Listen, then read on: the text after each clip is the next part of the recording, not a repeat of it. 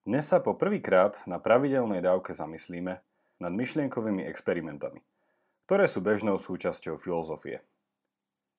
Na úvod si povieme, aké sú ich podobnosti a odlišnosti od vedeckých experimentov. A keďže existuje viac myšlienkových experimentov, ako by sme stihli pokryť v jednej dávke, dnes sa pozrieme iba na dve klasiky. Reč bude o električke a pešom moste. Skôr ako začneme, vás pozývam lajknúť a sledovať pravidelnú dávku aj na Facebooku. Prečo? Okrem dávok tam nájdete aj bonusový obsah a v prípade rozhovoru môžete hostke alebo hostovi vopred položiť vlastnú otázku. Ak ste náš podcast už lajkli, čo tak o ňom aj dnes niekomu povedať. A ešte jedna vec. Tento podcast je prístupný všetkým zadarmo, ale sami dobre viete, že dobré veci potrebujú svoj čas. Ak je pre vás jeho obsah nápomocný a zmysluplný, Podporte prosím jeho tvorbu a kvalitné pokračovanie jednorazovým alebo pravidelným darom. Veľká vďaka vám, ktorí tak robíte. Vážime si to a váš pravidelný mesačný dar, hoci v hodnote odrieknutej kávy, je pre nás veľká pomoc. Viac informácií o tom, ako nás podporiť, nájdete v popise tejto dávky alebo na pravidelnadavka.sk Vítajte pri šiestej pravidelnej dávke a počujeme sa po zvučke.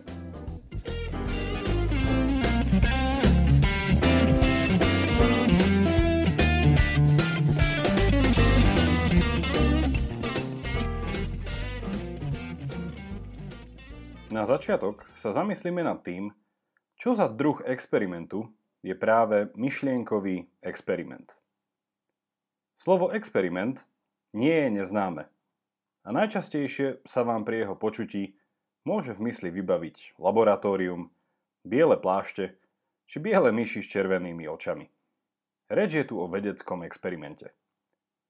Ten sa snaží o vytvorenie tzv. kontrolovaných podmienok, ktorých je možné opakovať či replikovať nejaký pokus. Či bude isté konanie alebo súbor konaní viesť k tomu istému chcenému výsledku. Mohli by sme povedať, že vedecký experiment sa snaží objaviť, popísať a využiť nejakú zákonitosť, ktorá bude platná aj mimo laboratória v bežnom ľudskom živote. Myšlienkový experiment je v mnohom podobný. Hlavný rozdiel je pri ňom to, že na nepotrebujeme laboratórium, pretože sa celý odohráva v mysli, teda v našich myšlienkach. Tento experiment tak môžu vyskúšať nie iba vedci v správnych a kontrolovaných podmienkach, ale každý, kto si nájde čas na chvíľu sa zamyslieť. Myšlienkový experiment je abstraktný a tiež smeruje odhaleniu istého druhu zákonitosti – či skrytého kritéria alebo pravidla, ktoré je v našom rozhodovaní prítomné ako samozrejmosť. Keďže ale samozrejmosť nič negarantuje, je potrebné cez takýto experiment zistiť, či konám podľa samozrejme dobrého alebo samozrejme zlého pravidla. Posledná poznámka k myšlienkovému experimentu sa týka jeho kladov a záporov. Jeho hlavnou výhodou jeho abstraktnosť, a teda všeobecnosť. Ako tomu ale často býva, silná stránka ponúka príležitosť na veľkú slabinu, ktorá pri myšlienkových experimentoch pramení z ich abstraktnosti. Abstraktnosť síce ponúka istú objektívnosť, ale na druhej strane je často otázne, koľko konkrétnych detailov je nevyhnutných pre platnosť daného myšlienkového experimentu. A veľakrát sú to práve detaily, ktoré môžu spôsobiť zásadné zmeny v chápaní základného posolstva experimentu. Koniec úvodu a poďme k električke a pešiemu mostu. Hovoriť chcem dnes práve o týchto dvoch experimentoch, pretože druhý je pokračovaním či nadstavbou toho prvého. Najprv ich prerozprávam a následne sa o nich porozprávame. Dilema s električkou. Predstavte si, že sa električka nezadržateľne približuje k výhybke, ktorá ju posunie na dve možné trate. Na prvej je priviazaný jeden človek, na druhej sú priviazaní piati. Ja stojím pri výhybke. A ak ju neprehodím, električka pôjde automaticky na kolej, kde nevyhnutne zabije piatich ľudí. Čo spraviť? Dilema s peším mostom. Predstavte si opäť situáciu s električkou. Ale tentokrát sa scenár myšlienkového experimentu zmení následovne. Električka sa nezastaviteľne približuje na miesto, kde sú na trati priviazaní piati ľudia. V tomto prípade ale nestojím pri výhybke, ale na pešom moste, ktorý ide ponad kolejnice električky. Z diaľky vidím na jednej strane prichádzajúcu električku a na druhej strane pripútaných nešťastníkov. Vedľa mňa na moste ale stojí dostatočne veľký a obšírny človek, ktorý, ak by som ho z mosta zhodil na trať, by svojou váhou električku zastavil a piati ľudia by boli zachránení. Čo spraviť? Pred analýzou týchto dvoch scenárov musím ešte povedať, že myšlienkové experimenty majú aj tú funkciu, že jasne poukazujú na to, pod aký spôsob chápania morálky sa niekto podpisuje. Či už pod utilitarizmus, alebo deontologické prístupy, či etiku cnosti. Tieto tri druhy, s ich plusmi a minusmi, som už dôkladne rozpitval vo štvrtej pravidelnej dávke s názvom Morálny kompas. A ak ste ju ešte nepočuli, určite vám ju odporúčam vypočuť pred pokračovaním v tejto dávke. Pozrime sa teraz na prvú dilemu s električkou. Ak je aj nekonanie konaním, potom moja pasivita keďže som mohol niečo spraviť, ale rozhodol som sa nespraviť nič, bude viesť k tomu, že električka zabije piatich namiesto jedného. Nemôžem teda iba nevinne stáť nad výhybkou. Čo spraviť? Ak ste si už vypočuli štvrtú pravidelnú dávku, určite vám napadne slovo utilitarizmus a s ním spojené nasledovné riešenie. 5 životov je predsa viac ako jeden – a rozhodnutie je jasné. Prehodiť výhybku. Na druhej strane, ak žijem podľa pravidla, že úmyselné zabitie nevinného nie je nikdy prípustné, moje rozmýšľanie bude iné. Ak prehodím výhybku, vyberám si tým úmyselné zabitie toho jedného nešťastníka? Je môjim úmyslom niekoho zabiť? Samozrejme, že nie. Môj úmysel je zachrániť životy prehodením výhybky. Jeden človek pritom príde o život, ale kiež by nemusel. Vyhodnocujem to ako zlý, ale neumyselný a priateľný efekt či dôsledok môjho konania a preto výhybku prehadzujem. Čo vidíme v týchto dvoch postojoch je nasledujúci rozdiel. Buď hodnotím prístupnosť, a teda morálnosť môjho rozhodnutia cez jeho dôsledky alebo cez jeho úmysel. Dilema ale pokračuje. Ak som utilitarista, rozhodnutie závisí od všeobecného úžitku dôsledkov. Ak sa ale rozhodujem podľa úmyslu, a úmysel chápem ako vnútorný akt mojej vôle, teda vedomé a slobodné vyjadrenie toho, čo chcem, moje rozhodnutie bude dobré vtedy, ak bude vychádzať z dobrého úmyslu. Čo je to ale dobrý úmysel? Bude ním to rozhodnutie, ktoré poprvé sleduje dobrý cieľ, po druhé, k tomuto cieľu vedú dobré prostriedky a po tretie, vedľajšie následky tohto rozhodnutia síce môžu byť predvídateľne zlé, ale nikdy nemôžu byť zamýšľané.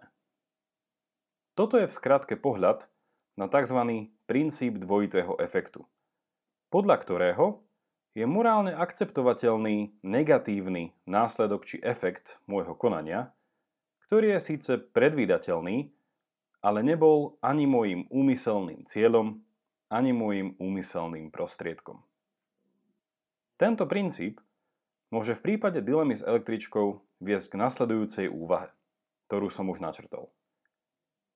Je síce predvídateľné zlé, že niekto príde o život, ale súčasne je dobrým úmyslom a cieľom život zachrániť. A zachrániť ich čím viac. Môj úmysel je teda dobrý. Aké mám na to možné a nevyhnutné prostriedky? Prehodenie výhybky. Je tento skutok sám o sebe dobrý? Prečo by nie? Mal by som to teda spraviť? Zdá sa, že áno. Je ale možné mať úmysel zachrániť piatich a pritom nemať úmysel zabiť toho jedného? I keď viem, že sa to určite stane? Je možné niečo úmyselne nechcieť, i keď viem, že je to nevyhnutné? Obhajcovia tohto princípu by povedali áno, je to možné.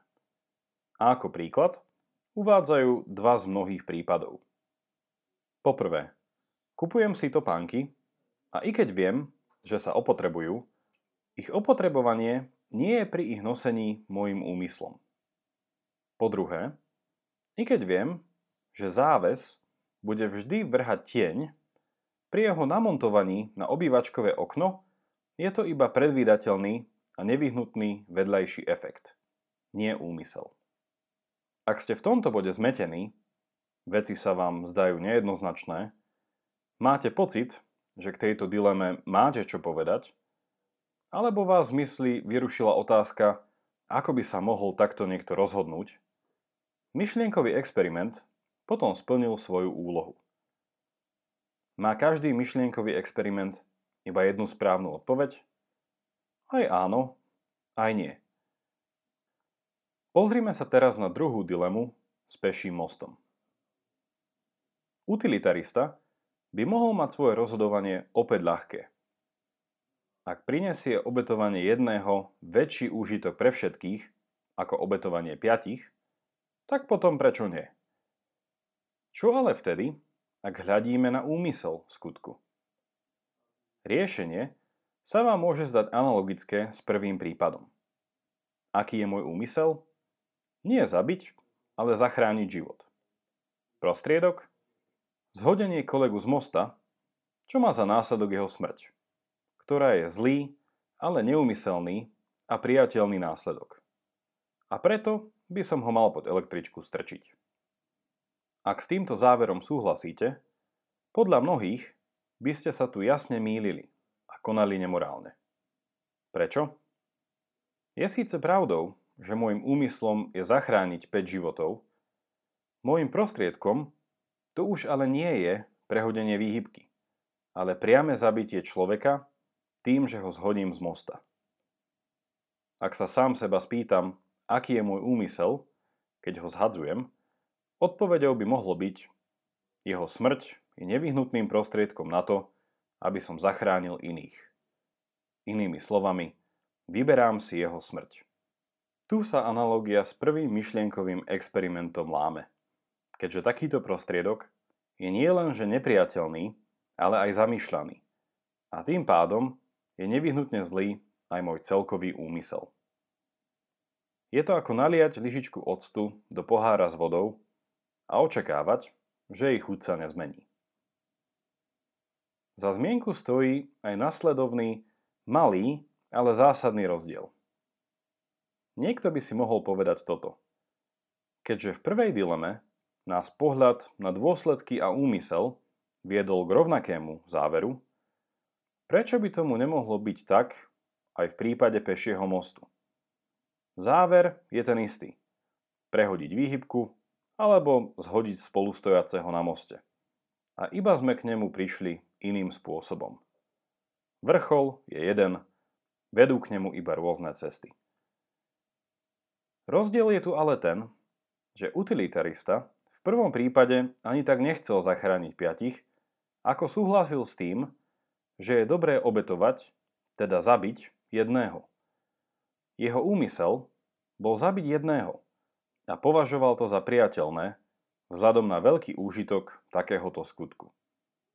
Morálni filozofi, medzi ktorých možno patríte aj vy, a ktorí vnímajú potrebu skúmania dobrého úmyslu, by tento spôsob rozhodovania zavrhli ako nemorálny. A to aj keď vedie k rovnakému záveru, k prehodeniu výhybky. I keď nakoniec prežije viac ľudí, utilitaristovým prostriedkom je úmyselné zabitie šiestého človeka. A to neprichádza do úvahy. Inými slovami, účel by tu svetil prostriedok. Ak ste po prvej dileme nemali svoj vlastný názor, teraz je to už takmer nevyhnutné. A myšlienkový experiment splnil svoju úlohu.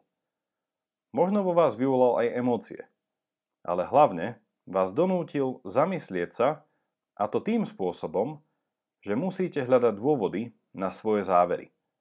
A následne hľadať dobré dôvody na odôvodnenie týchto záverov. Znie to ako jazykolam, ale aj o tom je filozofia. Nehľadať iba dôvody k záverom, ale poriadne odôvodniť aj samotné dôvody.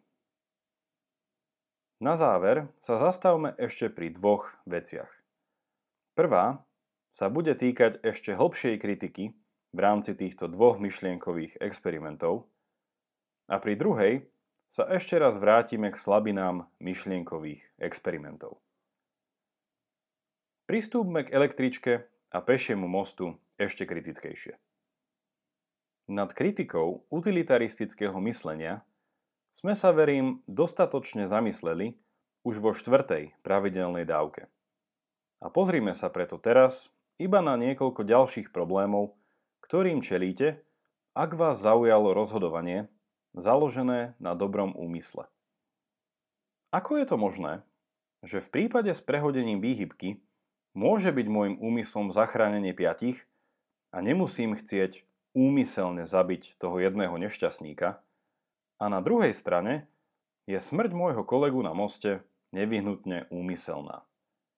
Všimli ste si túto asymetriu? Pozrime sa na ňu cez tri skupiny kritikov.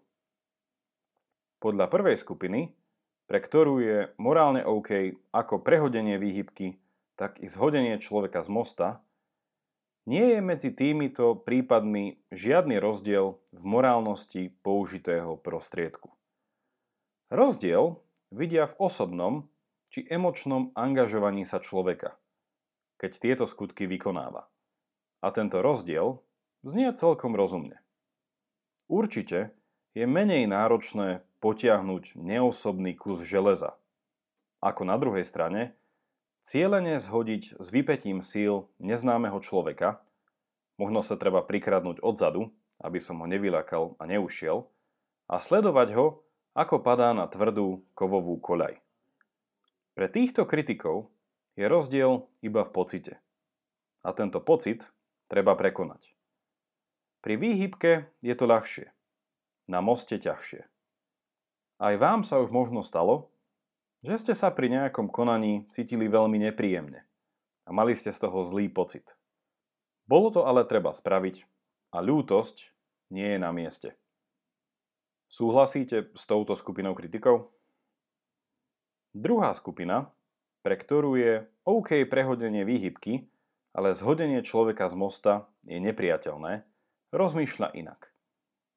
Poprvé, ak je celý rozdiel iba v pocite, je pocit tým záverečným jazyčkom váh, ak sa neviem vo vážnej veci rozhodnúť? Po druhé, na pocitoch síce záleží, ale títo druhí kritici by povedali, že tu určite nejde o rozdiel v pocite a ponúkli by hĺbšiu sondu do toho, čo to znamená niečo zamýšľať, alebo ako sa formuje celkový úmysel ľudského skutku. Časť ich odpovede som už naznačil v prípade princípu dvojitého efektu, ktorého zástupcovia sa ale tiež nezhodnú na všetkom. Tretia skupina kritikov je v niečom podobná, ale súčasne odlišná od druhej. Rešpektujú síce pravidlo o úmyselnom nezabití nevinného, ale obe morálne dilemy vyhodnocujú inak. Podľa nich vedú obe rozhodnutia či už prehodenie výhybky alebo zhodenie človeka z mosta, úmyselnému zabitiu. A rozhodujú sa preto vedome nekonať, keďže obe rozhodnutia sú zásadne zlé. Nekonajú a mohli by sme povedať, že dúfajú v zázrak. Celá situácia ich určite neskutočne mrzí a ak by sa dalo, určite by niečo spravili. Bohužiaľ, nič sa nedá robiť. Je ich rozhodnutie správne? Ku ktorej skupine sa prikláňate vy?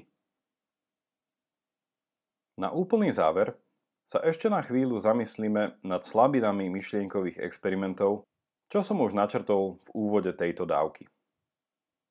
Človek, ktorý sa ich myslí zúčastňuje, si nevyhnutne kladie ďalšie otázky na doplnenie kontextu.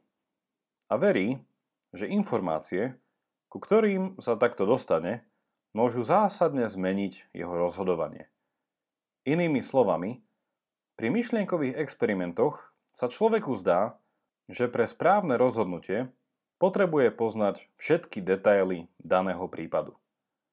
Napríklad, čo ak je ten jeden človek, ktorého by som mohol chcieť obetovať za piatich, moja manželka, ktorá je tam pripútaná nevinne, a tí piati na opačnej kolaji sú vrahovia na úteku, ktorých dobehla spravodlivosť?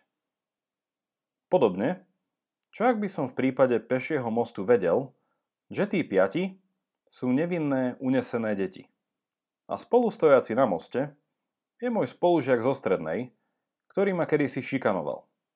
A teraz je mega obézny len preto, že život trávi trolovaním na internete, jedením pice a hraním počítačových hier. Zmenili by tieto detaily moje rozhodovanie? V reálnom živote sa predsa nikdy nejedná o ľudí bez tváre, identity a osobného príbehu. Je síce pravda, že na detailoch často záleží, tiež je ale potrebné uznať, že táto veľká miera abstraktnosti je neudeliteľná súčasť myšlienkových experimentov a tým ich silnou stránkou. Svojou abstraktnosťou myšlienkové experimenty stanovujú minimálny nevyhnutný počet jasných pravidiel, ktoré sú dostačujúce na zamyslenie sa nad danou morálnou dilemou. Ide napríklad o pravidlá ako poprvé, nie je možné zachrániť všetkých. Niekto musí zomrieť. A ja sám sa nemôžem jednoducho obetovať a tým preseknúť gordický úzol tejto dilemy. Po druhé, som vždy zodpovedný a nemôžem sa len pasívne prizerať. Alebo po tretie, situáciu nie je možné vyriešiť deus ex machina, čiže čakať na nepredvídateľný zázrak. Okrem rešpektovania týchto minimálnych pravidiel je tiež potrebné byť si vedomý pôvodného zámeru, ktorý mal autor či autorka daného myšlienkového experimentu prípade experimentov dnešnej dávky sú autorkami dve morálne filozofky. Električku vymyslela v roku 1967 Britka Filipa Foot a rozšírenie v podaní pešieho mostu priniesla v 85. američanka Judith Thompson. Síce ste už tieto dva experimenty asi v minulosti počuli, je možné, že iba niektorí z vás vedia, že ich cieľom bolo pozrieť sa na morálne dilemy v otázke potratu a tiež bližšie analyzovať už spomínaný princíp dvojitého efektu. Skúste si preto vypočuť túto dávku ešte raz. A tentokrát sa nad električkou a peším mostom zamyslite cez prízmu nenarodeného dieťaťa a tehotnej matky. Ak vás dnešná dávka zaujala, prečo ju neposlať priamo vašim známym? Alebo ju zdieľať na vašich Facebookoch či Twitteri. Teším sa na vás opäť v stredu a pokračovať budeme s ďalšími dvoma myšlienkovými experimentami. Tentokrát o zaseknutom jaskyniarovi a Márii farboslepej vedkyni. Majte sa dobre a nech vám to myslí.